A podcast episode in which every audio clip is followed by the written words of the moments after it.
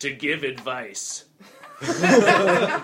Okay, Do we even have any advice Uh, to give? our, well, I mean, I think I think Is that's there, is there a point to what we're I think we have made a big like roundabout way. Of that too. Yeah. Wait, I haven't talked about what happened when I was five. My, what about my mother? Oh God. oh God. my, my mother's. We don't pretty need to PC. hear about that again. I, wish, I wish my mom would game with us. Really, She'd Dude, that'd be fun. tight.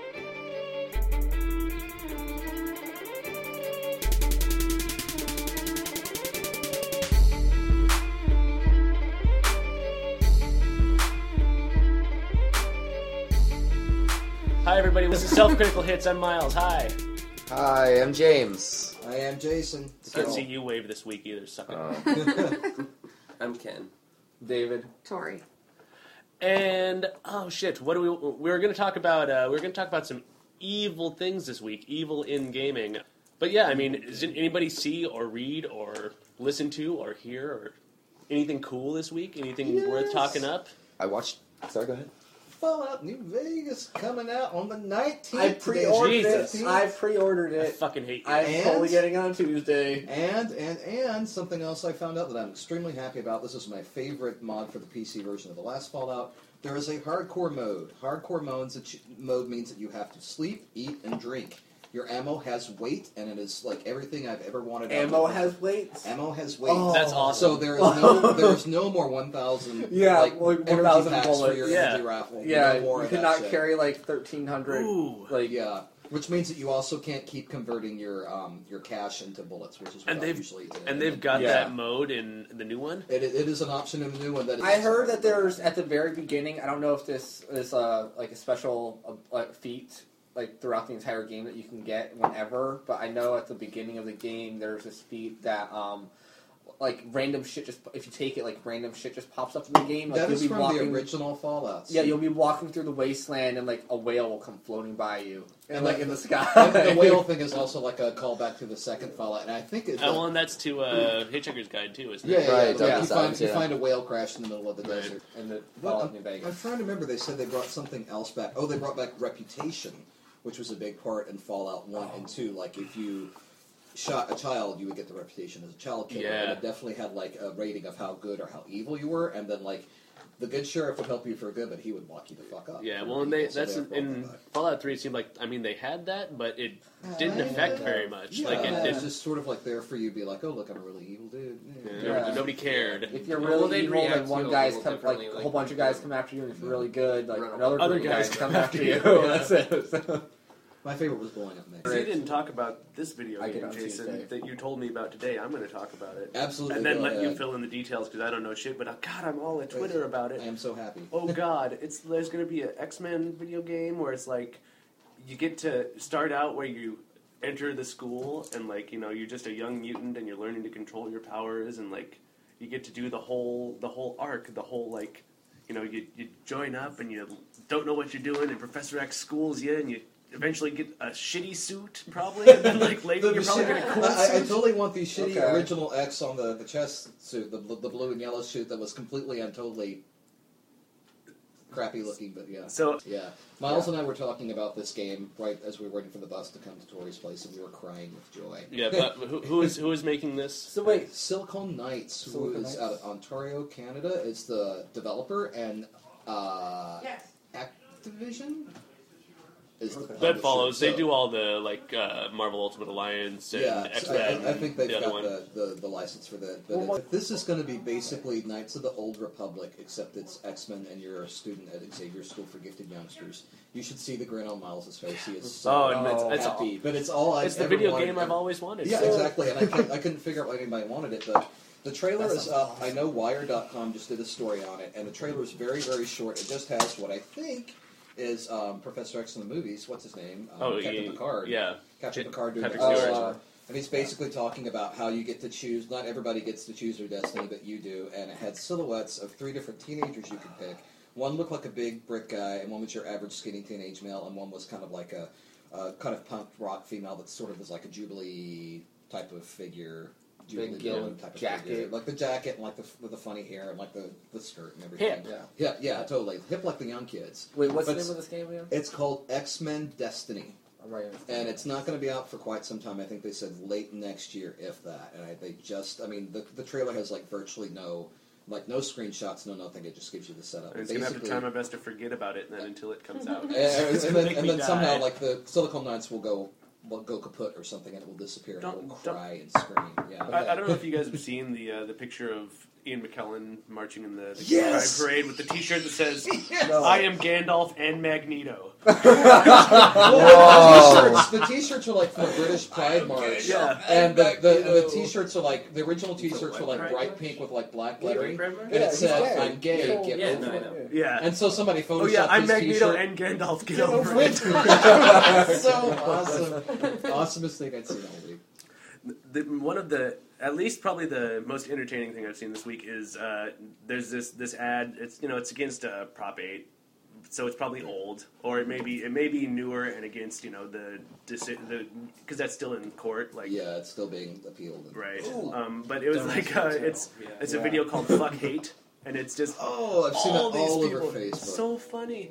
Uh, like all just it is they use fuck probably 40 50 times and it's like they got little kids Have you have you guys ever listened to? I've heard her name before, but I never listened to her music. Lily Allen. Uh-uh. oh yeah And so- Holy shit, she's rad, rad like amazing. Whoa. So she's some like she's British. just pop girl She's yeah. like a British pop girl with the sort of stereotypical like cute voice or whatever. Her lyrics are totally fucked. Like there's this one song and I've heard it and I've never listened to the words because it's just like. "This, You make me smile Yeah, or yeah. something, but the lyrics are all about like how her like ex left her, and she's like, and the, the lyrics are like, when I see you cry, It makes me me smile." smile for a little while. It's like all, and you're like, whoa! And I'd never thought about, it, but she just came out with a song called like "Fuck You," and it's all about like if people hate gays, then and it's like really pretty, and she's like, "Fuck you, fuck you very And all, much." all her songs are they're all that upbeat pop Yeah, and, and it's just like, and it's like, don't come around here, fuck you and your whole crew. Like, if you can be small-minded, like, da da da da. Yeah, it's like totally Yeah. awesome. She's, she's very strange. I, I mean, I don't know if I like her music, but yeah, she's definitely got I a, do a unique voice. She also does this song. This is this was I doing at like two in the morning the other night on YouTube. But um, she has this song where the video is like a parody of the old like country western TV shows. You know what I'm talking Yeah, about? like like, Hee Haw? like Hee Haw. It was wholly, and she was all done up, and the whole So band much of my was. childhood in the And her whole band was like, you know, they're all these like British dudes, but they're all done up. And this song, again, like it sounds like this cute little song about her boyfriend and how he's like not very nice to her. And then I'm listening to the lyrics and I'm like, she's talking about how like he's so great and she's so lucky to have met him, but he fucking sucks in bed. And like, like whenever they go up, she's always giving, and and then the moment fades. But she's like so cute and young and like, and, like, and it sounds like if you don't, it's like you something you would never listen to the lyrics to because you're just like, oh god, blah blah blah. But then you're like, Right. and she's all dressed up like sort of like Dolly Parton. I mean, like very not Dolly Parton, but like very Like- hee haw looking, and Right. she's like really adorable and British. And then she's like talking about how he like sucks giving head, and it's just and like the whole song, the thing the song is called "It's Not Fair." 'Cause she's like, 'cause she's like, you're so Oh. nice, and like I finally met someone who's rad, but when we go up to bed, like you just fucking it, it sucks. It's not fair, and then she's like, and I think I hate you. Or like And her That's awesome. And her name's Lily Allen. Lily Yeah. Allen. Back on the well, yeah, you're not really getting off the gay thing, but um, Don't The- ask. When- don't when tell. we're we- always actually, no, on Ken, the gay no, thing. Ken and I just looked at each other when this was brought up. But um, the, have you guys read about the "Don't Ask, Don't Tell"? The judge? uh, about what Cal- the judge in California Yeah. ruled that That- like they they have to stop it. Completely Like, and then not only do they have to stop it, but all the It can still like- be appealed. But Well, can it's- still be it, it appealed. is It can being be appealed. appealed Check it out. but like everybody's so confused. yesterday was big all over the twitters right uh, talking about how a judge said that it doesn't it shouldn't be enforced anymore and then somebody in the military is like okay we're stopping enforcing the policy. And then obama's D- justice department uh, says we're going to appeal this case. Can you put a stay on this decision and continue the don't ask don't tell rule and continue kicking people the fuck out um, you know until we can get this appeal together so we can try and keep the law intact? Right. Yeah. but I, I know at first I was like, God damn it, that's Obama playing the election politics. Not Yeah. you know just wants to put on the you know the The face.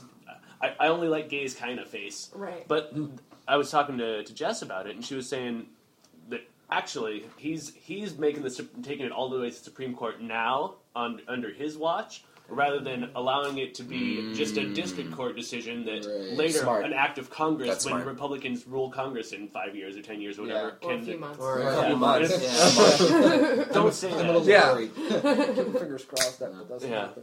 Uh, kind of head off any legislative Right. don't ask, don't tell Yeah, uh, before it can smart. happen Mm. because it's, at Let's this point it's just Obama the is rule. not That is smart. That Yeah. is smart. would- People are so used to being under else stupid to it. president, everyone's forgotten the presidents can be smart. Yeah, There's well, and at the same with time, the it is military great that- election politics too, because don't ask, don't tell will remain intact through the election, Yeah. and Yeah. they, no Republicans can run the ads that say Obama wants gays in the military, or you know, Right. Right. it's kind of awesome.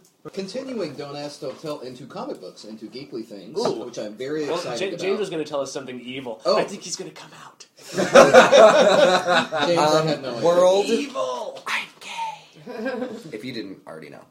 Um, no, no, no. I, I was thinking about evil stuff, and I watched a really, really, really, really, really good horror movie. Was it German? No, it was American. Thank God. Was it French? Was it? no, it was American. Thank God. There was not butt sex. Um, Although I did watch a really good French film that I will talk about after. this. sweet. Did it? Did it contain butt sex? It did not, but it did obviously. It was because good is anyway. French. it was good anyway. I still watched it. This movie's American. Um, so it's by I can't remember who the director's name was. Anyway, it's filmed in a style of late 1970s, early 80s horror film. Um, and so it's actually good horror. Um, I don't know what it's called. The House of the Devil. And it's really incredible. It's filmed actually on film. Was it recent? Like, is it? Yeah, it was Like made a in 2008. book or something? No, no, no, no, no, no, no, no. It's way better writing than Rob Zombie. Um, Rob Zombie. Not in it. Rob Zombie Put her on a horse. is good at visual direction. He's terrible at writing. But th- this is like really good dialogue. I mean, it's it's. There's a couple problems with the ending. I'm not going to give anything away, but just be prepared that the ending kind of blows. But the movie's great, um, and it's the first horror movie that I've watched that's modern that I've actually fallen in love with.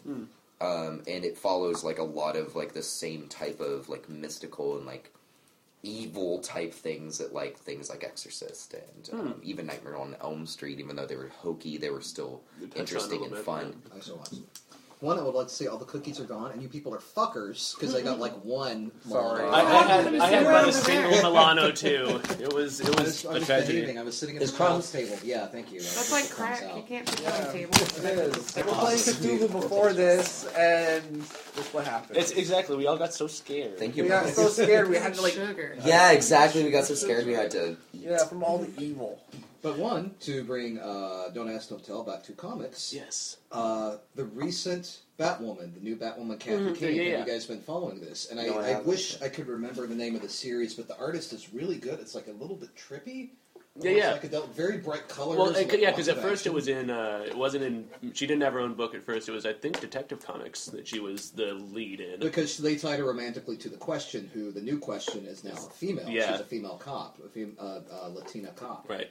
But um, Kathy Kane, Kathy Kane actually, I if I'm not mistaken, Kathy Kane was the name of the original, one of the original, either Batwoman or Batgirl. And this is like back in the 50s when they made like a bat everything. It's like when they gave Superman a dog and a cat and a horse, and they did the same thing for Batman. First they had, Marketing. First, they had like they wanted to give Batman a girlfriend, so they made a Batwoman, and then her like niece found out and she w- was fell in love with Robin, so they had Batgirl. So it was like a little Bat family. Right. But Kathy Kane in the new one, she is she is a queer woman, and she is a um, military.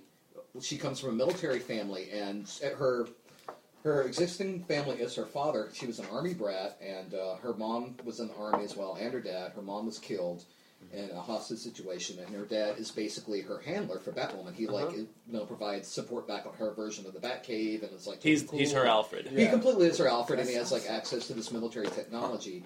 She's kind of like an ex-punk rocker. She's not sort of like a stereotypical lesbian. She is kind of like a, a femme, but she is sort of like an ex-punk rocker. And um, she is was went into the military and had top honors at military school, and she was kicked out under Don't Ask, Don't Tell. That's awesome. She had an affair. She had an affair with a fellow cadet, and somebody told on her. Oh. And they asked her point blank, you know, are you gay? And she was raised to have like very, very high morals and Right. stuff. And she said, I'm sorry, I'm gay, and don't ask, don't tell. And her father was really proud of her, and she like left the military and kind of went on a tear and was sort of a wild child, and then wound up meeting this woman who was the question, who actually pulled her over for a traffic stop, and they Sure. became lovers. And at one point, she um, was. It was a really cool scene, and I am sorry that I can't remember the artist who is wonderful and the writer who is fan freaking tastic. But at one scene, she's like mugged by this mugger after she's coming out of like this punk rock club. Beats the fuck out of the mugger, and she's like, Sure. "You don't know who I am. I'm military, goddammit. I'm a soldier. I'm a warrior." And beats the crap out of her, out of him, and then looks up, and there's Batman, and he's just watching her handle it by herself. And, Batman takes off, and he just like takes off, and she's just Like, watching him. yeah. And then, so she comes back and goes to her dad. Now I know what I want to do. This is how I'm going to serve. And she like you know kicks That's ass awesome. and like he sends her off the trip with his old Yeah, I'll have extra to. military buddies, and it's really Have freaking to. good. What the fuck is DC good. trying to do? Why are they Why are they being good now? Like why are they? Why are they- Because Marvel has them scared. I think. Yeah, no, I DC think that's is finally right. realizing they're watching like all these successful movies, They're like shit. We have to write and comics they're like, for grown then we have ups. to write Yeah. good comics for Good grown-ups. comics. But um, it's really well written. Uh, check out the latest, the latest Batwoman. And Yeah. actually, what's really cool, there's a foreword to the softbound collection because it's now in a trade paperback by Rachel Maddow. Hmm. And actually, uh, the artist, the writer who wrote it, actually wrote Lieutenant Dan Choi in the story. Who was, Really? who was Yeah. the guy who was recently kicked out of Don't Ask, Don't Tell, and he admitted he was gay. He was like a highly decorated. Right. He's the the poster child. He is exactly, and he actually writes him into the story and makes him like gives him a cameo as a classmate of uh, Kathy Kane's when she's in military school. Yeah. Oh, uh, French film, which I actually, which actually did not have butt sex, but because it is French, it does have sex in it. Well, It's called Thomas in Love, and I actually saw something about it on the internet quite some time ago because it was a list of the best dystopian movies that this Sure. particular reviewer. And it is uh, takes place in like near future France, and it's what's really cool about it is that it's a first person entirely movie. And the main character in it is this guy Thomas. It's like kind of dystopian France, and basically the guy is agoraphobic. He's a complete shut-in. Never leaves his apartment, but you know computers and everything has become so advanced. He basically interacts with the entire world through his apartment's computer, which is like the size of a wall. Hmm. So basically, you just see things from his perspective. He's talking to the television. People are calling him. There'll be like tense psychological moments, and then his mom will call. You know, his mom is like bothering him. He's just like this 33 year old dude who's Huh. never been outside. And his main, uh, he there's a few scenes where he tries to have cyber sex with this woman, and they both are like wearing suits, and it's kind of strange and awkward. But he's like completely can't relate to people since he's never been outside, and his only sexual outlet is that he keeps ordering these prostitutes that come to his apartment, and it shows him going on and ordering these prostitutes online. And one of the things because you're not seeing outside France, you're just seeing like, oh, unrest, and oh, like I'm getting my food ration today. One of the things that makes it this dystopian environment is that as you're watching him screen through the live action shots of these women, these prostitutes, Yeah. these sex workers that can come to his apartment, um, you realize as the movie goes on, these women are criminals and political prisoners, and their sentence is to serve as sex workers Whoa. basically Nice. offer Wow. sex workers sent out to these apartments. And at first, you'll see, you know, at first as the movie starts, like you're seeing these very stereotypical looking prostitutes. They're like heavily made up and like making smoochy faces toward the camera, and you can see their tits. And then you see just these very scared, quiet looking women. You know, some of whom are not, you know, not at all feminine. Some of whom are very old or disturbingly young, and they're just sort of like looking uncertainly at the camera, and they're not smiling, and they're not coming on. This is their sentence.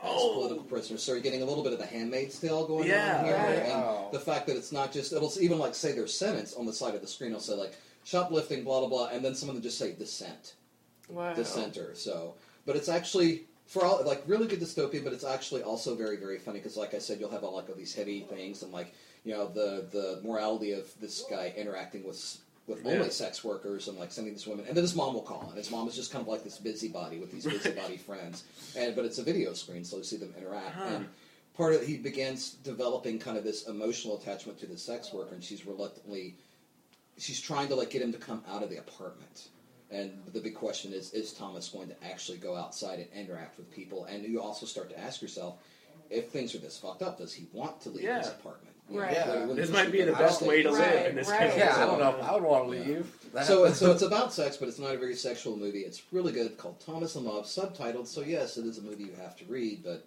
and there is no hideous. We don't do that here. We don't hatcheting. hatcheting We're all scenes. illiterate. Uh, well, did you I'm see a that uh, Never Let Me Go came out? Have you guys read Oh, that the- book? That's a really good book. It's an yeah. amazing book. Never let me go. No, I was thinking Um, of the let it's the, by, the right one in. Remake. Uh, Ishiro Kazuo It's like- or I- Ishiguro. I have him. I have his. Kazuo books. Ishiguro. Yeah, he Yeah, wrote. is He a wrote new The one? Remains of the Day. Yeah, yeah, yeah, yeah. Yeah, so he wrote this book, and it's like just I would say dystopian. Yeah, I wish I literature. could spoil it right now because there's one thing I have to say about the ending, but Um, but it's, a, it's an amazing book, an amazing book that like will totally is not what you think it's about, no. and then about halfway and it's through, really subtle the It's whole way through. really It just subtle. implies things and implies things. yeah, I and- really want to spoil it because that's the only way you can really talk about Yeah. it. But um, but it's a really and it's like a really inch, once you realize what's actually going on, like the moral. Well, you have a good idea what's going on, but you don't know for sure for the most part. You, for I like the first half. Yeah. Uh-huh. Until they get into the late teens, Yeah. Uh-huh. and then you're like, oh shit. yeah. What's the name of this this book? It's called Never Let Me Go. Never Let Me Go. Yeah, it's Actually, in a way, well, never mind. I won't say that. It's kind of spoilerish too. So yeah, and it was You wrote written. everything, Ken. I know. I really want to ruin this, but you guys should read it. Um, it's really, really good. It's a really fast read. I think I read it in like a day. Yeah. Uh-huh. Um, and it's by the author who wrote The Remains of the Day, and they just released it as a movie, and it actually looks like it's going to do the book I think justice. Wow. his name is Kazuo Ishiguro. I think or you it's said something it, along right? Right, Kazuo Ishiguro, because Yeah. I'm, Yeah. I'm writing Remains of the Day. And it's, Yeah. it's funny because he's a, obviously a Japanese writer, but he He's- He typically writes writes about- about. Yeah. Britain. Yeah, this he writes, he writes about I Western. think, or Yeah. at least he Or grew was he up in born in- Britain. Yeah. Grew up in Britain. And this takes Yeah. place in Britain. Mhm. Yeah, but it's really good, and they just released the movie. Um, Keira Knightley, Knightley is in it, or whatever. So, anyways, So I They guess- I- released I- the movie. yeah, oh, it's out now. It's It out is in out theaters. I- Yeah, it's I'd out like right to, now. I'd like to challenge you on your on your fuck that movie to let the right one in. Are you talking about fuck the remake or fuck, Fuck the remake. Okay, good. Yeah, the no, the real movie is right? awesome. Okay. Like, fuck the re- fuck I was gonna America. have to punch in. No, no, fuck the remake. Fuck that Remake remake in the what? face. Yeah. They remade Let the Right One In. Did you It's ever see that movie? It's Uh, it's it's this vampire now it's movie. just called what? Like Let Me Let In. me in. Yeah, it's like it's it's about. Remade in the wake of Twilight, I'm guessing. Are they like Just remade because they in the think or Americans are- like I have that no or idea. whatever? Because they had those a market to remake it. They got to dumb it down for the Americans. No Yeah. one likes subtitles. It no was one what likes Swedish like? people. It was Swedish. It was Swedish. Or somewhere It was like like, that. Danish or Swedish. Somewhere in Norland. Yeah, you it was. know. Oh, with the little girl vampire. Right. Yeah. One of my The little kid who like is like a latchkey kid, and his only friend is this vampire. A good friend of mine is not a nerd, but is still a lovely person. But he just happened to pick this up at the library, and he was describing it to me. I was like, "That actually sounds like something I It's would really watch." And, and you liked it, and he was like, "It was wonderful. It was awesome." And like, yeah, he, she becomes friends with this. Yeah, well, Well, they, it's like a whole different take on like vampire. Yeah. or, or, or, or like it's like it's a- just such a pure take on it. Like Yeah. it's just yeah. I don't I don't know. It's I I really really like it, and it's very atmospheric, and like it's a really beautiful film. it is it is Yeah. gorgeous. But they don't look away from the violence either. No, no, but it's also more matter of fact. I mean, matter of fact. I guess it's not Yeah. as romanticized as like vampire. yeah, it's it's through a Purism child's is eyes. You know, usually- it's It's not like sexy, and they're not these others, and they're not all they like. don't sparkle as well. Yeah, they don't sparkle. no, it's yeah. it's one lonely But I mean, even- another lonely kid. Yeah, it's just like yeah, they're like, and she has to live with this thing, and Yeah. her like weird caretaker. So it's like this really kind of bizarre movie about friendship when it comes down to it, and that they remade it as an American film and called called it Let Me In, and now she's like evil in that movie. Like the the way I, I've only seen the oh. trailer, but they build the trailer like She- she's, she's taking advantage of this kid, and she- yeah. she's like, I think that from what I can garner from the trailer is that she's like trying to get a new caretaker, and it's going to be this kid, and like he's, she's going to like steal him away from his family, and like Blah. blah, and she's like evil and mysterious Boo. and dark, and it's not at all about their like super touching like friendship. Yeah. Like there, there's like it's really about like how lonely Well, she that's the point. is It's the and how lonely of like he is, you know, right? She, she's this killer, and but I mean, both of them, by virtue of the way their lives are, are isolated, and you know, Right, and are like outcasts. Only like, got 'cause each he other, gets bullied yeah. at school, and right. And Jim was saying like For a vampirism minute. is treated like a condition that this little girl has. It's a it's, Yeah. it's a condition like it, she never ages and she can't go outside and all Yeah. this other stuff. And they- Yeah, I forgot about it. the caretaker, but that's another like great well, and he aspect and of he it. yeah. and her care. She has this caretaker who everyone thinks is like her father, but he's not. So then you wonder how he got involved. 'Cause She's Yeah. like It's- eleven. yeah, it's, he, she's uh, he's her thrall or whatever. Yeah, or whatever. But like, so he goes and cleans up after all of her. after her. Victims. Like he'll kills. find her victims, or he'll go like clean up after her because she's little. Like she's strong and she can kill people, but like he just like takes care of her and makes you know he gets the apartment and he covers all the windows. I and- want to watch that movie. Yeah, but it's really good, and it's not. I mean, it's not like a horror film. Like it's just sort of an odd friendship that happens to involve a lot of violence. But like, it's never like she's threatening the kid. No. Like it's like how she's young, even though she's like immortal, and Yeah. but she's like eleven. You know, and they just fucking ruin it and remake it into a stupid American movie because that's just how we do Goddamn. because we're retarded. Well, that's a that's a lovely segue though into talking about Oh, I want talking to talk about one well, funny thing that I know we've, we've really been going God, off topic, sorry. but I Ruin the can't. segue. I I'll we can we can re-edit it. Oh, we'll, we'll just pretend. Okay. Um, It's alright. I was I'm surprised no one brought it up, but on October 23rd, the Sci-Fi Museum is opening their Battlestar Galactica. What? Oh. It's And- sold out. Yes, and no, the the panel is The panel The sold panel out. the panel The sold panel out. is the entire cast of the original show and like half the cast of the new show. Well, okay. Oh. The thing is, I Although went on Tracy, I thought Tracy said she could get us in. Oh, she could. if I she can get us in, I will go. Center. If she can get us in, I will go. But like, I was planning on going. I will go for free. Like, I was gonna buy. I was like, I was looking at buying tickets like two days ago. I was like, like I was on the internet. Like, okay, I'm gonna buy them, and then I'm like scrolling through. I'm like, it's sold out. What? And like, I like shook the computer screen. like, no! And they like, Refresh, all I want to do is touch. Edward James. No, No, and like, touch Damn, his face. we got the We tattoos. fucking tattoos. We got the tattoos. I need You the should, go, you should go and just like show your tattoos Yeah. at the door. Yeah. You guys Yeah. know that the Sci-Fi Museum one severely cut its prices, and two, it's free one day a month. Sad to just So- derail your segue, but, but people should know that there's Battlestar Galactica. That- yeah, no, that is some shit. Actually, I've been watching that again with uh, Casey. So we were trying to get caught up for the 23rd for the opening of the exhibit. I was like, you need to watch all of this before the 23rd because it'll be spoiled for you if you don't Casey. see all of it. You just Right. inflict your geekdom upon I do. I do. Like Ten years of geekdom in like three months. I know, Right. but um, but the thing is, like, I've been watching it, and like some of the shit that the Cylons do to people is so like messed up. Like I just saw the episode of. You're Uh, just getting this it's now? like they're- no, no, it's just like it's just like sinking back It's in like they again. destroy humanity. But like uh, It's Bulldog, crazy. like them letting Bulldog go, or like the, the crap they do to Bulldog. I haven't finished the series. Don't ruin it for me. I know. Well, oh, you haven't seen I Bulldog don't know what Bulldog is. Okay. Okay, don't well, do this. Don't do Yeah, this. it's okay. Uh, I guess I, stuff. I remember when Cylons were made of metal and had like big T- the bushy toasters. eyes. Yeah. Yeah. were made of toasters. Those are my favorites. Also, I have not watched most of the new Battlestar. It's man. amazing. Okay, well, And I, It's worth I, doing. Yeah. I need to like sit down and Well, watch it. And, like, That's with that's. somebody. I, I tried to do it and then yeah. I think came and took me collectively in this yourself, it is a bit room we own most of it. Like I own the first three We seasons. don't Ken, know all between. We could add some That's product placement in here and be like, you should rent it at Scarecrow Video.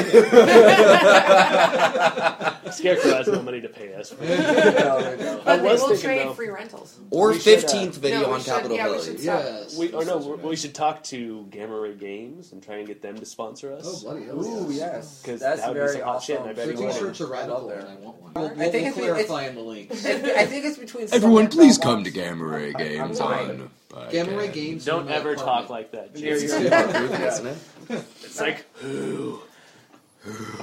um, Please come to Gamma Ray Games. shit. Uh, So, so, so, Gamma Ray Games is not evil, which segue, segues Exactly. into. boom. You know, what? what is evil? I was going to tell you about You know- something evil. well- what is evil?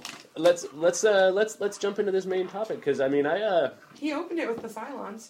That is very good. They were He said, very They did some mean things. Those Those, motherfuckers are. They bad. did some really fucked up mental But to uh, shit to, to them. take it even back a back a turn to the uh, to talking about let the right one in. That's one of the things that I, you know, when I was thinking about this topic and thinking about portraying evil in role playing games, it, I always go like one of two ways, and it's either like, and it just in creating like villains, it's either create a villain that is way alien and inscrutable, and that doesn't seem to really work because uh, then there's nothing for the players to really like grab. Right. And so I I'm really trying to do more where the villains are human and they're Mm. you know there are they have uh, motivations that you can understand and it becomes this ethical issue, which is I mean that's that's what's up with Let the Right One Into is you know you've got this monster but she's got feelings and she's got friends and she's got human needs and well, even with know, Battlestar, you have that because exactly the Cylons were.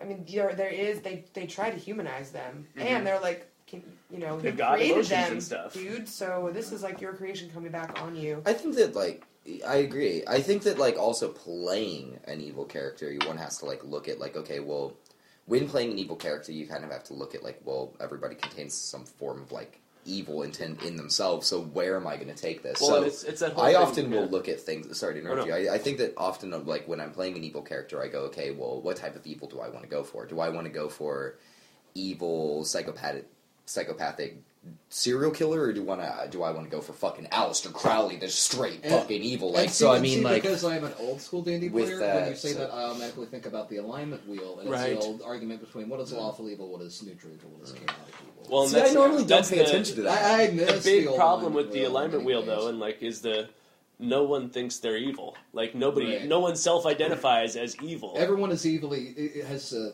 has their actions perfectly justified, or they just do not fucking care. See, that's why I never pay attention to that wheel, is because when I'm playing an evil character, my character ain't evil. He- Yeah, it's- he, or she is doing what they want to fucking do at the time. what they need The, to the alignment What they need system is do. very restricted, and it's one of the many things, sort of like we touched on last time, that is wrong about first. well and just it's just don't D&D. think too hard about it It's yeah, you don't think too hard about it. Like most of fantasy role playing, you can't think too hard about the spells or the fact that there's no disease or any of that other stuff. But but yeah, it's kind of like the difference between uh, uh, lawful evil, incredibly strict country with incredibly strict and unfair rules that are uncompassionate, and where there's eugenics and where like people are put down if they're crippled, and or versus like. a, uh, chaotic evil country where chaotic evil would just be like uncontrolled insanity yeah as opposed to the like, a dragon very just comes and eats things sometimes Absolute Yeah. chaos, Yeah. sure. ravenloft Yeah, but the but the evil but the evil king like has laws and will follow those laws, but he makes laws to suit himself. But he'll follow those laws. He'll throw you in jail. But Yeah, yeah. See, because that's I mean that's the thing I in that that idea of like um, you know the evil person never thinks they're evil. That's what I hope to like get across at the table when I'm portraying a villain is that uh, you know hopefully they'll have some motivations or something that are sympathetic or that uh, Right. you know if from taken from the right point of view, it's the only choice is Yeah. to you know burn the village or whatever. that is that is one of my favorite ways to think about evil and portray it. And um, And I mean, and it, it's you know it's it's a bitch to keep it subtle and keep it like that, but yeah, but it, but also it helps if you can keep it subtle. You can do a big kicker. A couple of examples I'm thinking of. One is a Watchmen, where you're Yes. following um, Adrian. How do you pronounce it last uh, name? Vade? Vate, I think Vate, is how, Vate, how I say it in my yeah. mind. Yeah. But uh, and he's like he's one of the heroes. He's one of the good guys. As a matter of fact, he is the golden boy, the good guy, and he's done these amazing things for society and put all this money in. And at the very end, when they've gone to confront, uh, spoiler, spoiler. Oh yeah. If you haven't, If you Big haven't spoiler. seen Watchmen, if you haven't seen, Yeah, if you Watchmen, haven't Watchmen Reddit. You're now- probably living under a rock. yeah, Yeah. You're, you're probably not a nerd. You're By the probably way, not I was listening very to this pleased to see podcast. you Yeah, give you're your probably girlfriend a not of listening to Watchmen. Funny how at the very end, like they've they've gone, they figured out that he's the bad guy and gone his computer. And at the very end, they figure out it's him, and they're confronting him. And fin- Nite Owl says, "This is so stupid. What were you going to do? When were you going to do the stupid, like hopeless black fantasy of like, you know?" Uh, Blowing up New York City with this fake alien that you made out of the brain of tortured psychics. When are we going to do this? It's so stupid. And he just looks at him, and he doesn't quite understand how he could be so stupid. He says, "Do it." Dan, I did it 20 minutes ago. Yeah, it's already over. Do you seriously think I'm some sort of Republic Republic serial villain who would explain my masterstroke to you? And he's like, idiot. It's so good. But it's that, but it's that blank sense of evil. Um, another example, which actually is not. well, and also it's, it's the evil that serves the greater good. You know, that's in that, Yeah. that Right, story. exactly. And that can so- be so scary. It's an end say to all anything. war. And that can Because be he was he was so other. smart, he had it completely figured out. It's like, are you going to stop me from saving the Earth? Let's see it. But it Yeah. obviously is an evil act because he has wiped out an People are entire dying. Right. city and Right. put you in this. But um, I'm actually thinking about a play by Edward Albee called "The Goat," or who is Sylvia. And there's a bit of a twist to this play if you haven't seen that I will not reveal. Suffice it to say, it's about a middle-aged couple from the viewpoint of the husband, happily married, but he winds up madly falling in love with this Sylvia that he meets one day out in the country, and he is obsessed with her, and he's like ruining his marriage, and you know, and the, the wife is understandably like incredibly hurt because they've got a very close marriage, and all these things happen at the play, and at the very end, the wife comes in with the dead body of Sylvia, and just like thump, dumps it on the floor in the middle of this guy's impassioned narrative. And the guy just like, no, and breaks down, and she just goes, What did you think I was going to do? Right. yeah, this is my rival, and you were leaving me for her. And she just is like, she has blood on her hands, and there's this bloody corpse on the stage. He says, What did you think was going It's to like happen? my life is ruined Huh. or she dies. That sounds great. Yeah, That and it's just great. like this blank feeling of, What did you think I was going to do? Did you really think I was not going to wipe out this village that was in the path of the development? Did you really think I was not going to shoot Yeah.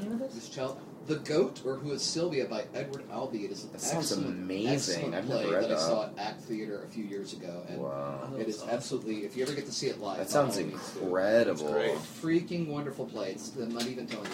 I wanted to bring something up really quick, and it was on in regards to what you were saying earlier, Miles, um, in making your evil characters human. And I think that this is a really awesome thing to think about is because you do always play these type of evil characters, and I've played in evil You campaigns played in before. a lot of games. and every single time that you play an evil character, and I've noticed this, and this is something that I actually look up to and I've been trying to do.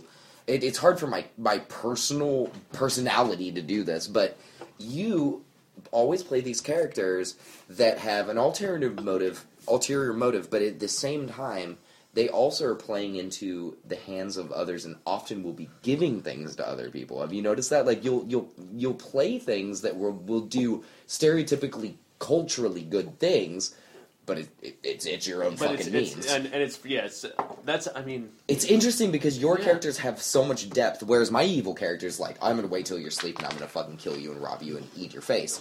So it's like you know what I mean. Like I I like st- I'm, Yeah. I'm straight like fucking you know uh, Dahmer, and you're like you know John Wayne Gacy. I mean Yeah. you C- think about it before going into it. yes, So consider Well, people. considerate kind of. I think a lot of it has also to do with personalities in in how they go into the gaming character in the first place. I so think kind I- of a kind of a Does this corollary make to sense? that. Yeah, totally. And uh, is that so when we're playing, you know, when we're trying to play someone who's evil, or even not, you know, capital E evil, but does bad things, like uh, like I'm thinking of like you're in Dave's character in this in the last Burning Wheel game we played. oh yeah. Oh, You guys were bad people. The like twins? yeah. You guys were pretty evil. Oh, You, yeah, you- really. you- you ran a whorehouse. You were mean to your hookers. You were, you know, and you well, were, we were really manipulative. and you were very aristocratic, and you were very like, like better than everybody. sociopathic and- almost. yeah. Yeah. So, Well, but so does, but I don't think you guys probably ever at any time felt uh, this character's evil. No, it was well. It was definitely like it was more evil through boredom, Like self-serving. self not even self-serving, but like there was nothing better what to do. do? And if you have all this power and all this money and nothing stopping you, and you know, like, and there's no one gonna say no except for your your erstwhile fucked up family who's also running around doing incredibly evil things for righteous causes or for Right. the or for the good of the company or Unless for the good Pat. of the family. Then- then right. you're good, but- Uh, right. But um, but even sh- her character did Did fucked up things. did fucked up things for like a righteous purpose. Yeah. Versus our characters, like everyone else had a motive that was somewhat pure. and very different. Well, it's like like Yeah. you, your character was doing fucked up things on behalf of your church my church, right? and your belief system. Mm-hmm. Pat did fucked up things for the sake of the family right. and to hold things together. I was you, just a sociopath. you were a sociopath, but you also were like that was your discipline. Yeah, well, right? I, I Like, really struggled your- with like how to give you more stuff too, because your your character seemed on such a different tack than everybody else. Like, I, I was- He straight was he straight was crazy. No, oh, I it Well, was, mean, no, like- I it was mean, but good. that was- I it's thought not it was great. crazy. It It was a was- solid character. It was just methodical. It was methodical, but in the sense of like that was his job. And mm-hmm. like there were the things you did Right. were definitely self motivated, but it was also like for in the pursuit of knowledge or like in the pursuit of like, And sometimes getting to the something benefit. that you needed, like those Right. flowers or whatever you want to study them for your own things. And whereas ours didn't have any other purpose, but we were young and rich and we could. It was right. for our And it entertainment. was, it was yeah, it was for our entertainment. And so I don't think it was like we're doing anything evil, but it was definitely like we're pushing the limits because we can.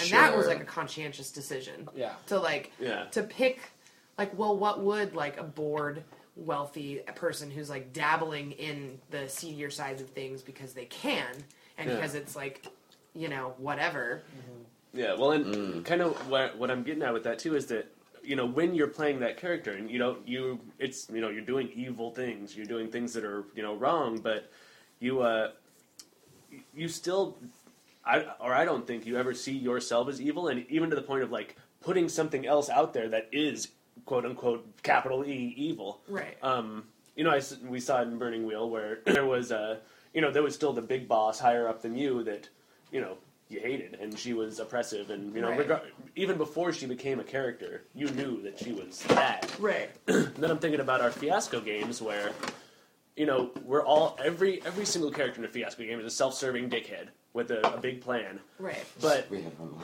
in almost every one of those games we played, we, with the exception of this last one where Ken was very much the villain.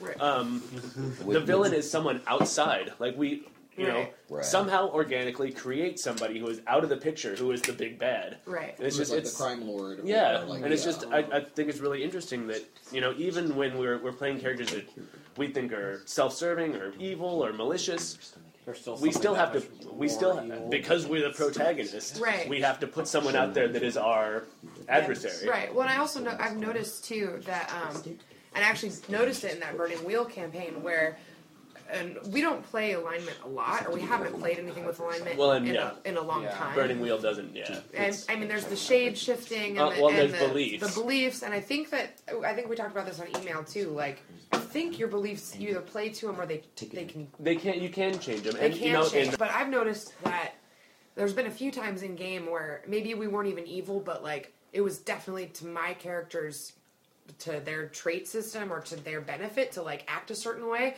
but there was so much pressure from the group to be part of the group yeah. that like mm. I like and I remember like this was happening when we were in the Burning Wheel campaign there was a moment where like every like the story was going that way and like I know that that, that you wanted it to go that way and the other characters wanted us to all finally be a family and work together. But like in that scene there was no way my character would have done that. And I tried. I was like I was like no I'm not I am angry and fuck you and fuck you and fuck Yeah. you and and but like there was so like I couldn't do that. Like I, I was trying really hard to be like, no, my character would never agree to this. This is bullshit. But like it was such the pressure of the story and of what everybody else wanted. Yeah. I've noticed in campaigns where even when we're supposed to kind of be playing against each other, this like overriding well yeah push to be a team. That's exactly Sure. right. I mean, it's it's built into it's built into pretty much every role playing game. The, the assumption that you know th- there will be a party and Right. you will be solving this problem together. Mm. But sometimes I think that like, you know, a different solution should be like, well, if I'm really not going to participate, like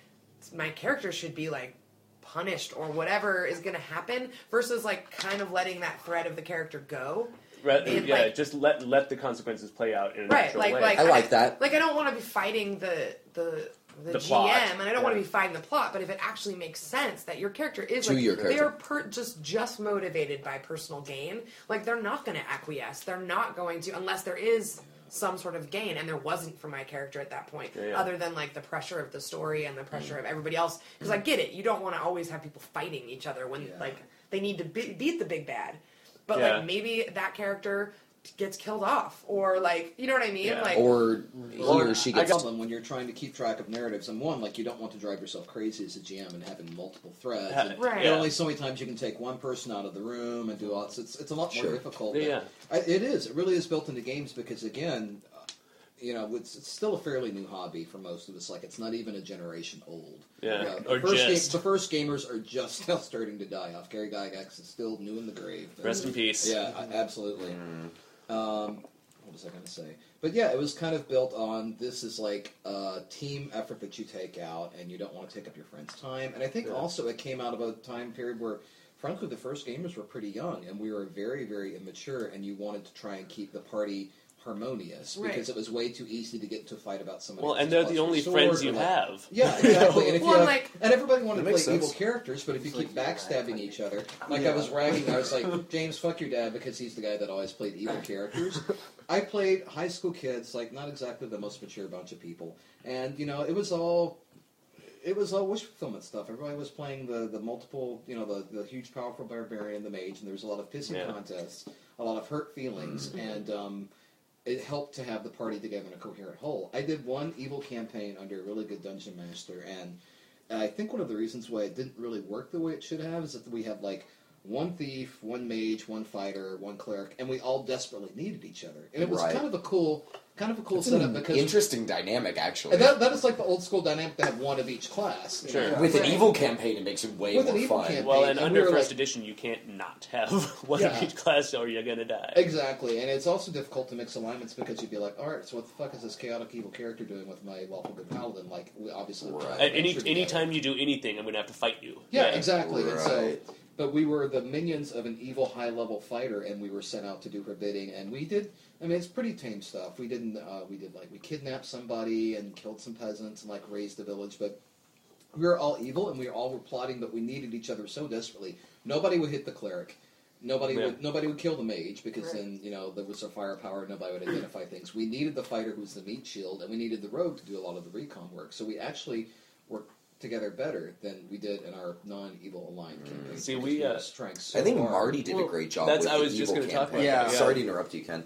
Let, let's let Ken go ahead. Oh no! Well, I'm kind of going off subject, but um, was thinking about things like like the Battlestar board game, where there's kind of an element of playing against each other. Sure. With and there's still the team thing there, but I- I just think that that would be cool to build. Is there into a so? Is there only game. one winner in Battlestar, or Uh, does a no, side it's either- win? it's No, it's a side. side. It's either So Cylons Cylons or are the the sides. humans. It's So it'd be kind of interesting to build a board game or a, a role playing game that way, where where it was kind of two sides working against each other, and yeah, Burning Yeah. Empires is on the table. I am into it. I'm into it. And that that's funny though because I I feel that when we play the Battles Battlestar board game, way more hurt feelings and anger happens Yeah. when we Yeah, play. we the there's always Yeah. a fight. He- Yeah, no, there's like freaks out. people we like people fight over the pissed. rules where like Yeah. people walk out of the room. Like Oh, and I have never. Board, board games do that to people. I've We gotten used to pissed be that before, way with yeah. Old school Talisman. Oh, we would God, play. We love would play all these long, convoluted D and D and Marvel and V and V campaigns, and then we would get together for one night to do something different and play either Civilization, which thank you very much used to be a board game, Yeah, and Old Great School. Talisman. Yeah, awesome board game. Uh, old School Talisman. We picked up the board and threw it. Doors were slammed. Nuh-uh. One time I've, I I've had was- some pretty was- serious one time arguments I over was who gets to be the kicked. warrior of You were chaos. kicked? I was kicked. Like, and- did you get in a and- fist fight? No, no, no. I was Oh. just kicked savagely under the tables by somebody that was meant to be a ha ha kick, but it was more like a. you Like, lift- fuck you. I, I had a reason. scar for three years because of this Holy kick. shit, were you bleeding? Friendships, I was bleeding. Friendships Oh my fell apart over the freaking talisman game. But, all this, but we would spend like months on like a D and I've campaign. gotta play this fight. game. The, the talisman is, you know, you have your character. It's stuff like too, it's right? like trying to be like D and D light almost. Like you have your character, 'Cause you I go in love the Arkham circle around the Horror, so- board, It and really is, eventually yeah. you get into the middle of the board, and then you go Uh-huh. around a smaller circle, and eventually you get to the tower in the middle of the board, and you find the talisman, and you win. And it is a competitive game. Like Yeah. there's one talisman, and whoever gets the talisman first wins. And you have all these different character Yeah. classes. The expansion sets were so awesome because they had a space expansion set, Yeah. a dungeon expansion set, and a All I want to be is the warrior of chaos. Yeah, Yeah, no, I mean, I because the Warrior of Chaos gets like a free bag, free present each turn, like a No, bag he's of the gold, a best. suit of armor, and it's like you get the Warrior of Chaos, you may as well. Just... any board game out of every board game I've ever played, like Battlestar has, I think, really like been accused of cheating, and I'm like, it's Oh, no, it's great. board It's great. like, what did I do? We st- although we What did, makes you Something we did cheat that one. Yeah, we have Yeah, arguments we all We the time that with one. it. It's great. Like, Only kills- Like I got mad at Tobin one time playing Battlestar, and I was like, "You fucking, you grabbed the wrong fucking card." And he was like, "No, I didn't." I was like, "You grabbed the motherfucker, you got an extra thing." And like he was like, "No, Don't I you didn't." yell I'm at like, Tobin. I'll beat Battlestar you does up. ruin marriages. he wa- hey, Tobin angry, Tobin smash, man. I would like to see that. Small, cute Tobin. I Actually- would really like to see. that. I think it's hard to. I, I, I What'd you found at say? least playing with us that it's hard to maintain that that thread of your character in the under the pressure of everybody else in the story. Like even we did the one with the dragon, where we Oh, were the Reg- all yeah. we were Oh, all with bad. Caleb? Yeah, Yeah. we were, I don't know if we were evil, but We, we, were we all were like yeah. supposed to. Yeah. But I mean, Yeah. it, But at the, the same thing time, at is- one point in the story, we all started helping each other, Well- and, and it wasn't because we needed to. It's because it was because of the it was because it was a dungeon crawl adventure though. It was Right.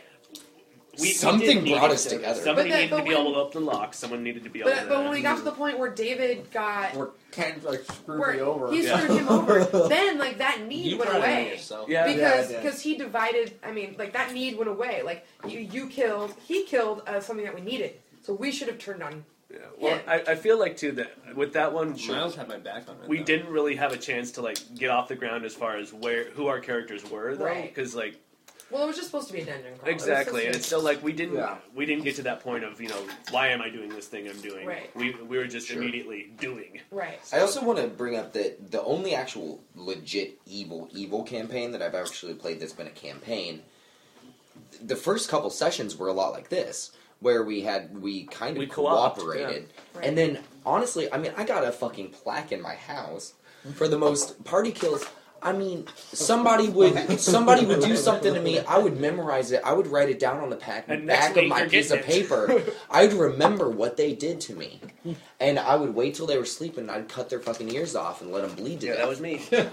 you know, so I mean, I think it's it's as much about uh, having room for that because, like like you were saying, um, when the you know, like in, in Burning Wheel too, when the story demanded that you know everybody pull together for the team, um, you know, your ability to be to be as evil as you wanted to be quickly went away, Right. or or it would have been an Im- impediment if you had continued to. right. Um, But I feel like I feel like I should have continued to be, and the impediment should have been dealt with. yes, see, I exactly like that. right. I like that. And that even if that meant like with because we don't really kill our characters off very often, and maybe sometimes And maybe we should. be. Maybe we should. Maybe we I should mean, look you know what I mean, this. or, or like- at least that that should be a contest where it's like if you're really not going to cooperate, and you're or really maybe we gonna should be willing to deal with that more often because I know I'm not willing to write up another character, but you know what? Maybe we Especially should. in Burning Wheel, Jesus Christ. No, because yeah. no, but honestly, honestly though, I think that you. I mean, I think this is a great point. or not even killing No. us off, but like like can Deal what with would, those what would consequences. that what would, what would motivate that character? Because the good of the family is not going to motivate her. Yeah, she'll Right. make actions have consequences. Because she, she, maybe that's what not. That's not well, how she would it was react. no, because it was in the beliefs. It was in my beliefs. Yeah. Mm-hmm. It's well, it's, it's kind of a, it's who she kind of a right. social contract kind of thing. 'cause It's like um the, it's it's about the group and the GM kind of making room for that. Right. Like um or not even the, the whole group, not not not the GM and the group, but everybody together. You know, has to make room for each character to take that offshoot or uh or at least be willing to follow it. Right. Because I mean, the thing that could have happened too is you say, okay, I'm not going along with that. I'm going and doing this, and everybody else just goes and does their own thing, and Right. then you have your own little story. And, Right, which is a pain in the ass if Right, you're and running the game. I totally And understand well, and it that, leads but- to a funky ending. But right. No, I but I I think you're right in that. I mean, we should we should all be trying to play towards you know what our characters' motivations are, and uh, especially in like um, Burning Wheel, where it's where up, where it's explicit. where it's explicit and also it can it can shade shift, right? So it's like if if I had really stuck to my beliefs uh, and gotten points for sticking with the beliefs, even if it like divided me from the story, Mm. then there's like some motivation. Or if I completely like disregarded my beliefs, then there's That's like an epiphany too. process, Yeah, you right? can where it's like too. where like I completely like maybe this like vapid girl like learned something and Right, and I believe you did get points for. Uh, yeah, we did, but, like, do you know what I mean? Like, Yeah. and we're still learning that system, so that's new. But like, but you know, like that vapid girl has like a epiphany of sorts, and And here, this is a moment when I need to go against my shit. Yeah. right? Or this is a moment where like you're right, like I do need, I am motivated by something other than greed. And you were you were saying something earlier about not really like in our email when we were talking about what to discuss about not really understanding the alignment system, and that was something I didn't see enough. Again, old school D and D, and again coming from a time when we were very the people playing it were very immature. I mean, we're talking like 15, 16 years old, and for God's sake, we're nerds. We're not well adjusted. We do not. Right. Take, we, we do not. We, do We not don't have the social We're skills. not adjusted. No. We do not take disappointment well. Right. You know, Sure, and so there were a lot of screaming, and you know, a favorite character dies and you freak out. But something that I Blackleaf, never really no. saw enough. No, no, Blackleaf, I'm going to kill myself. I actually had somebody say that to me once. I was like, really? but uh, go ahead. But um, what was I going to say? Um, that was like I never saw alignment shifts really play through because GMs became so reluctant to fuck with the friend's character. But that was one of the things that I would have liked more about such a strict alignment system to see what happens to this character. What if a you know, and the only time I saw it was when somebody played a paladin because that was the only time alignment truly affected the game. Is and it could be for anything like you swore. If Right. your GM was a bastard, then they would, you know, change your paladin's alignment Right. right. threes. But that was so cool. So all of a sudden you have a fighter character who's not a paladin anymore. But what an awesome story! Right. To have this fallen paladin, this guy who used to be a knight or whatever, and now is just like a mercenary. So yeah, I mean, I, I uh, think I that the the kind of the big system. I wanna the see- big takeaway that, that's coming out of this then is that it, to make that evil character s- satisfying, or even that self-serving, or that you know not for the team character, is to make sure that their their actions have consequences. I mean, Right. when you set out to play a, a character that's on a shitty path. You're doing it because you want to see the world stand up against him Right. on some level. or like- at least watch. I mean, absolutely. I mean, you're. uh, I mean, you want some type of consequence because then it makes it feel more real. Right. Right, and that's that's kind of what And like that's the point of role playing in the first place is because it's you get to do what you're not allowed to do.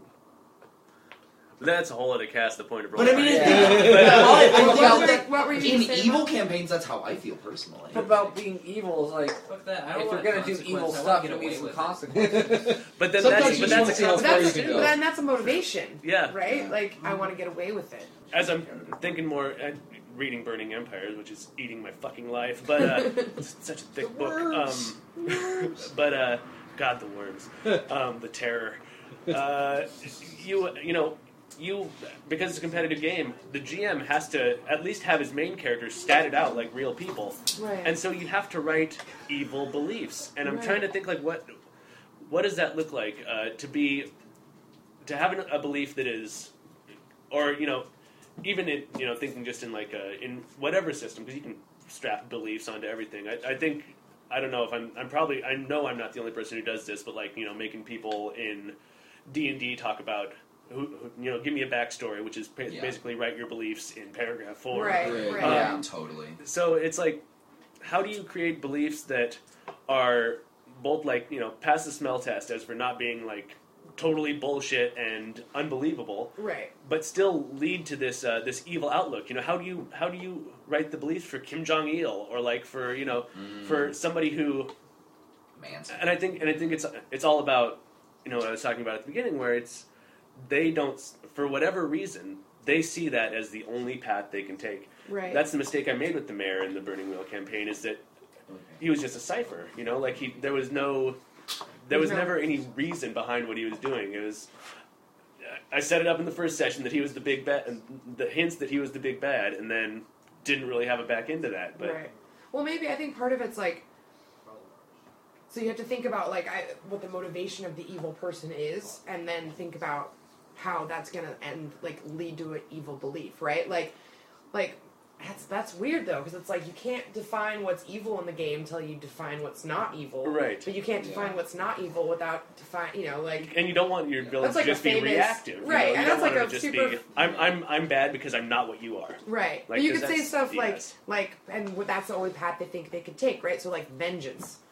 Yeah. Which could be righteous vengeance, but like it's still gonna be like if you are just taking straight revenge and no there's no holds bars and you're not thinking about it, that's like probably gonna be evil. Yeah, yeah. At least at least in its thoughtlessness. Right? Or in like its one mindedness. Sure. Or it could be like maybe like Yeah. maybe I mean that's like the famous like uh, comic book villain, right? Is like something they killed his family and then he's gonna take vengeance and, and he goes evil and he's like Reed Richards Right. burned off Doctor Doom's face. Right, and right, think. it's like Sure. twist, it twisted Or, his or- mind. or my favorite one, Lex Luthor, is evil because Superboy made him go bald. Right. He's just pissed because he's bald. That's it. Right. The only reason He is very Sorry, bald. Ken.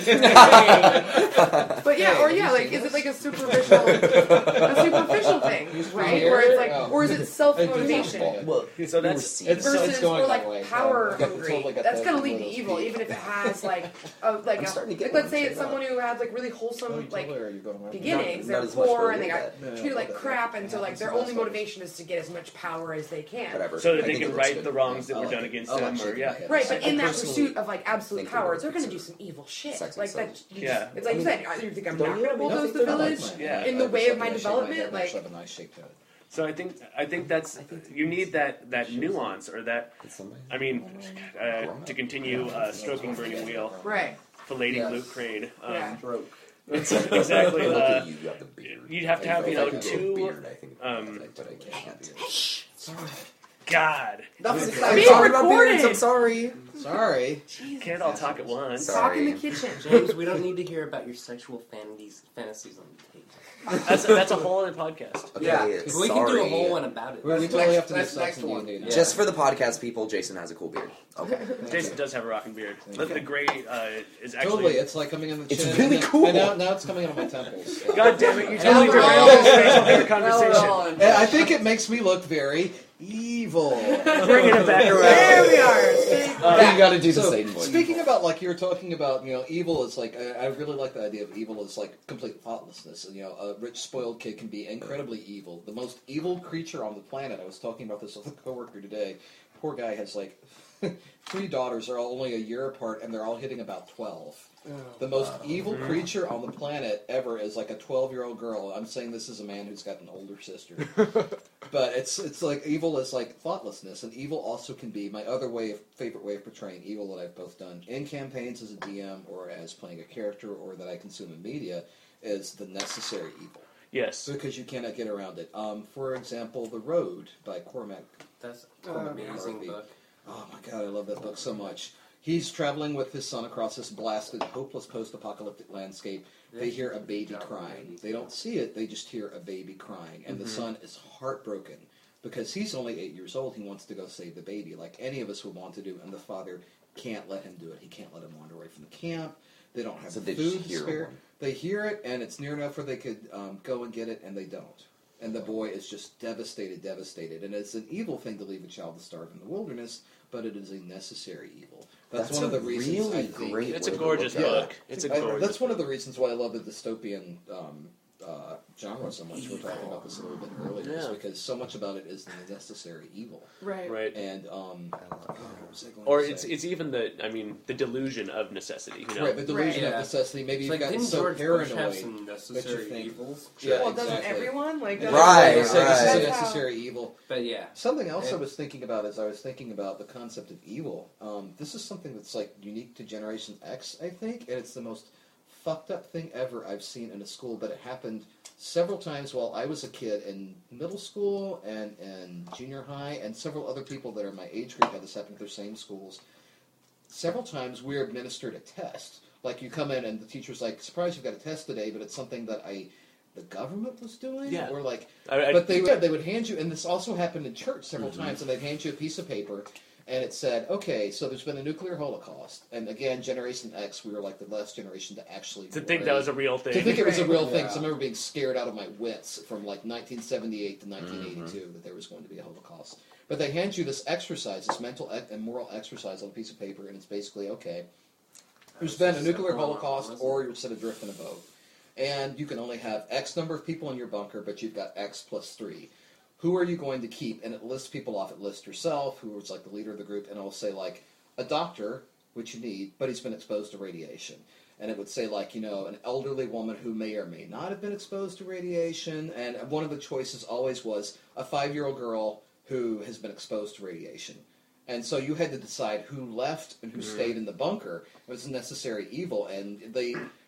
It was the most fucked up thing. I don't know if it was the government. why, or, why are you making these thirteen year olds think about this? Yeah, stuff? exactly. Right. Are they like I was- filtering the psycho- first- sociopaths out? Or I something? guess so. The Like, I first kick time everyone I out of the bunker. test, I You're was supposed still to in be middle mine. No, they, And they my- my older CIA. sister Joanna Right, had the same test. Yes, um, I never had the test, but jo- my older sister had. completely Jo- Joanna had this test. I saw it twice in school, once in junior high, once in middle school, and then once in church when I was about middle school age. Yeah. And they didn't say anything. They just said, right at the bottom, who you keep and why, and justify your actions. They collected the test and went away. Still don't know what it was for, a, but it's the, the necessary evil. Why keep the five year old girl around when she's just Anybody going gonna listening die. to this Yeah. knows the reason behind this test. Yeah, please, for God's sake. Whatever Send it to declassified us. documents you can dig up on the Man, internet. that- You know, it, it was just. Reagan having a having a fun I time. bet it was I- that. I guess so. Yeah, I like bet it was that better dead than sleeper red shit. Like, you know what I mean? Like, yes. That, that, that was a couple of generations uh, no, no, no. But But I mean, is- like, removed. That is the wonderful thing about the dystopian genre. It is the necessary evil. Even Yeah. just playing again, let's talk about Fallout. The Yes. necessary evil of uh, I don't know, like I'm thinking Well, it depends what choices you'd make. And what choices you make. those, yeah. I don't know, like, okay, so in, in Fallout 3, uh, like the very beginning of it, you're looking for your dad. Right. And, like, there's, like, You're looking for several, Liam Neeson. yeah, you're looking for your dad and, like, trying to figure out what happened to him and stuff. And, like, um, if you make a couple bad decisions at the beginning of the game when you're talking to people, they won't just, they won't tell you any information. Yeah.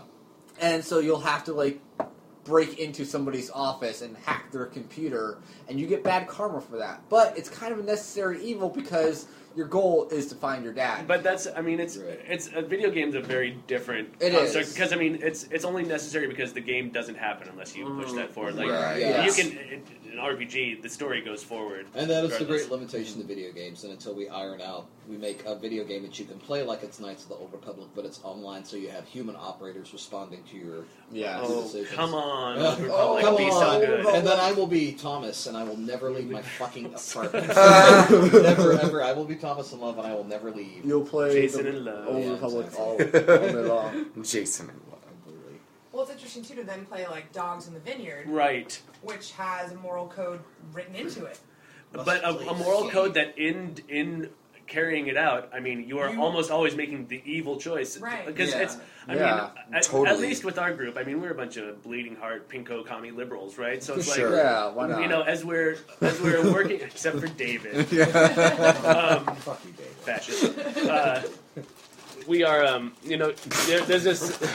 I'm sorry. I, it, it, it just Yeah. called him a fascist. He is a fascist. Yeah, he That's is. why he's on No, the it's CIA great. watch list. Um, yeah but uh, It you was know, really it's- funny. This this moral code that I mean, at least to us as as big liberal folks, and the dude who wrote the game deliberately wrote that it's this moral code that to carry it out to the letter and to play the way That you're supposed to play in the play, game is you're doing things that that you way. hate to do. Yeah, You sure? you're doing things that you that morally you know are incorrect, but within the structure of the The society, right. yeah. And that is such an that is such an excellent way of expressing evil because it is imposing your laws on somebody else, which is an evil, shitty thing to do in my chaotic opinion. Well, and, I mean, But- maybe that's the the easy like the the shorthand definition for evil is, um, you know, forcing your uh, your needs, your wants, your beliefs onto others, regardless of you know of what they want, Right. Mm-hmm. regardless of consequence, regardless of what it means to, to anyone but you. Because we've Sure. all talked about playing that game and and you start to play your character and you're like, well, no, like maybe they're not witches. And you're like, no, wait, no, they are. They because are I have to believe they are Yeah. because I'm Yeah. playing against my type. Because anybody who because anybody who's not following the rules by the book is e- is capital E evil. Yeah. And that's And again, it's like the um, you're doing it for quote unquote the greater good, Yeah. right? Like why singling out the few for the For the- sacrifice of the many or whatever. You know, Right. Sacrificing the few. it was interesting. I've been reading a lot about that. Totally unrelated to gaming, but um, It's all related to gaming. It is. I'll, I'll, I'll bring it back to gaming. Well, once once you once you once you start, I mean, it's like you know every, everything ties into it. But um, I was reading. There's a. I've been reading a collection of essays by Dr. Paul Farmer, who's like a, a saint. Um, Oh, He, No. is, he is totally your He is- friend. oh, he is like my hero. Like I don't believe in heroes, and he's my hero. But like, I don't know who um, this man is. Yeah. you don't know who he is? Holy shit! I have a I'm book you a can farmer. read. No, Dr. Paul Farmer is um, a medical anthropologist who mainly does work in Haiti. He's a doctor. He's like he's like totally cutting edge. He's on the he's like the closest thing to a fucking saint. Like the things that he does for infectious disease are insane. This guy's And fucking he's- incredible. He's he's like a medical social anthropologist, and he's like not a saint. Like if you read what he writes, he's like a total human being. Like, but he talks a lot about, and I could be wrong on this wording, but I believe he, it's the Cartesian dilemma, Yeah, yeah. where it's like the good of the whole versus the sacrifice of the few. Sure. And how he has a huge problem because that's the big pervasive school of thought in international medicine, where it's like, well, do we spend money to maybe cure these 10 really severe tuberculosis cases thousand people, in in Haiti where no one cares and they're poor and it doesn't matter versus the greater good. Like we could spend that money on something else that would benefit mm. thousands of people. Yeah. And how he's like really against that dilemma because as a doctor you treat the patient that, That is is sitting in front of you. Mm, right. And and then as a medical anthropologist he tries to think about like the cultural implications and the bigger picture of it. But it's like This he's guy's like great. he's like that dilemma is ridiculous. You can't apply that to medicine. But it, it brings to mind of like talking about evil and gaming. It's like well the whole the, even the wording necessary evil again is like what is that like you're doing something to benefit many but you're sacrificing the few well that's that same dilemma like is that actually Is that evil? is that well no no i mean i think it is but like is that even the point you Sure. know like i don't know like i don't know how to say that right but i've been thinking I see what you mean. a lot about him talking about that in, in relation to like medical It's almost like yeah, like evil as pragmatism. right Like Yeah. because I'm hmm. because I'm looking at these circumstances and drawing a conclusion that hurts anybody. right There is some evil in that. Right. Because his idea is like no one should be sacrificed to the gain. Like that whole school of thought There- is there- there is- detrimental. Right, that right, right, is right, evil. right, uh-huh. And it's really pervasive. And like, and he's saying that there are systems and there are ways you work at it that there is no sacrifice. So That's- that's Right, a good yeah, totally, with It's my not totally. allowing for any gray areas whatsoever. Right. I mean, I mean, he is like he's it's big. Like you know, he's, you should just read his stuff because I can't even. That's interesting. I yeah. can't even like re synthesize it accurately, but Yeah. um, and a lot of it's really Yeah, you smart. Real You turned me on to my head, and but like that was it's cool. you know. dropping that Cartesian dualism. dualism. You Yeah. it's always a Oh man, I was like, wow, Wikipedia. Um, yeah.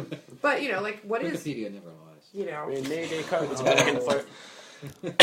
Shit.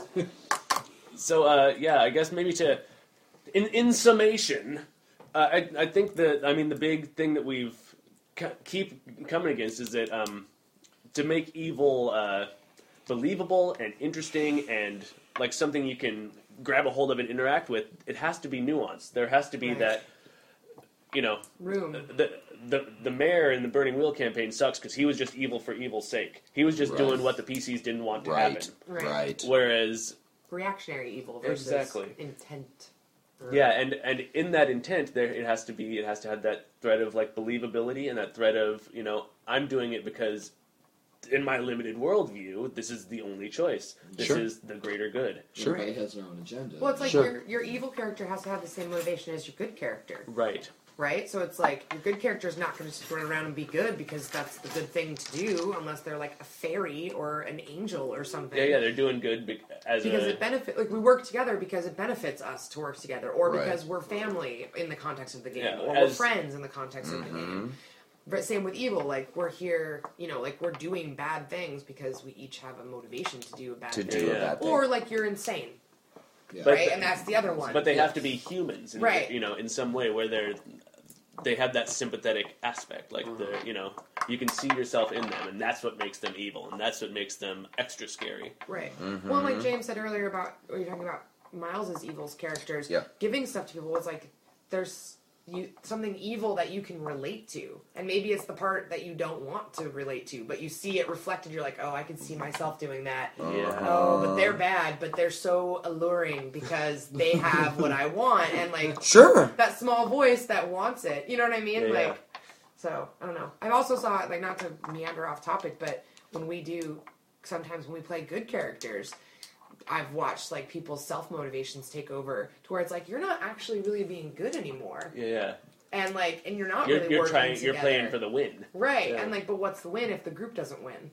Uh, well, and it's yeah, it's it's defining what what is win in role playing game. Is it is it beating the big bad? Is it having fun? Is it Right. telling a good story? I mean, and it's and it's, yeah, those are all very that- subjective that's things. very but- subjective. Yeah.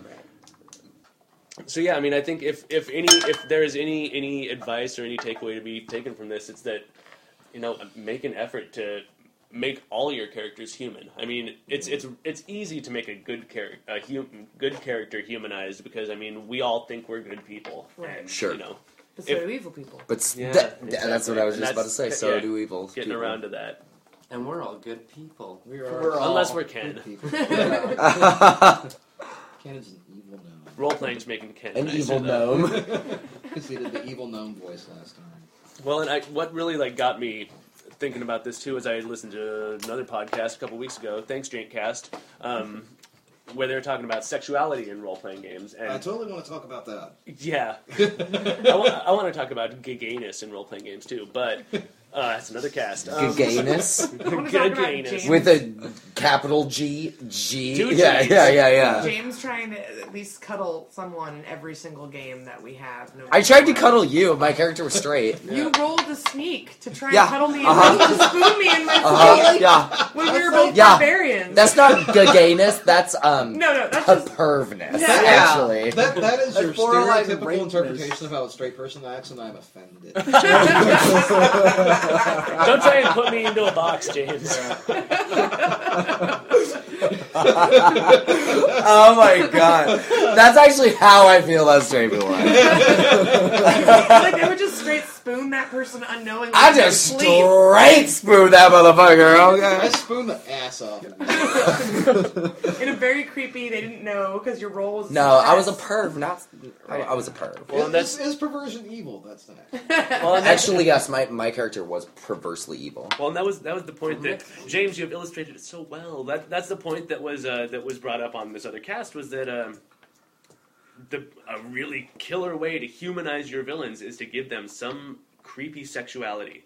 To you know, Mm. either they, uh, you know, They have a fetish or like. or or yeah, even just that they, uh, you know, they have a romantic life. They have, you know, Clever. It's just just a, just, uh, but it's all along that Who- same who line. did this of one? The Jank cast. The jank cast, I gotta Uh, see yeah, that. highly recommended. Read- Cool. listen, A, a they're problem my I have with favorite. that, and that I don't necessarily, it doesn't sound like the jank cast involved in that. It's Oh, something sure. that Hollywood does all the time. Is that I'm going to make this person incredibly creepy sexually, and so somehow or another I'm going to make him or her gay. Mm. See, that is I that wanna is make him or annoying or queer. It's incredibly right? queer of like any stripe anywhere. He's on thinking the show sleepaway because- camp. Yeah. I was actually Oh thinking. God. Good I was example, actually but thinking yeah. Silence of the Lambs. Oh well, yeah, Yeah. which, Right. which had a lot of a negative. But, Mm. But yes, that is that is actually a very. If you can make somebody feel creepy in that bad touch way, you're halfway there. Which is why Japanese horror movies are so goddamn effective Yes. at what they do because Right. they make you feel. Even just like watching something like oh the movie with the freaking videotape, Uh, the ring. the the ring, Ringu. the ring, and there wasn't even necessarily any sexual component, but it makes you feel like somebody has touched you between the legs. Yeah. You see colors. Sure. It makes you feel incredibly Totally. I disturbed. like being touched. Violated. I, But that not by the girl that surprising. comes out of the No. TV. yeah, no, not by Unless Yeah. it's the porno girl that comes out of the TV. um, one quick thing on this conversation. I'll be really quick. Um, No. Uh-uh. um, I watched the 19. Evil is imposing your desires Oh, on God. others. I watched the 19.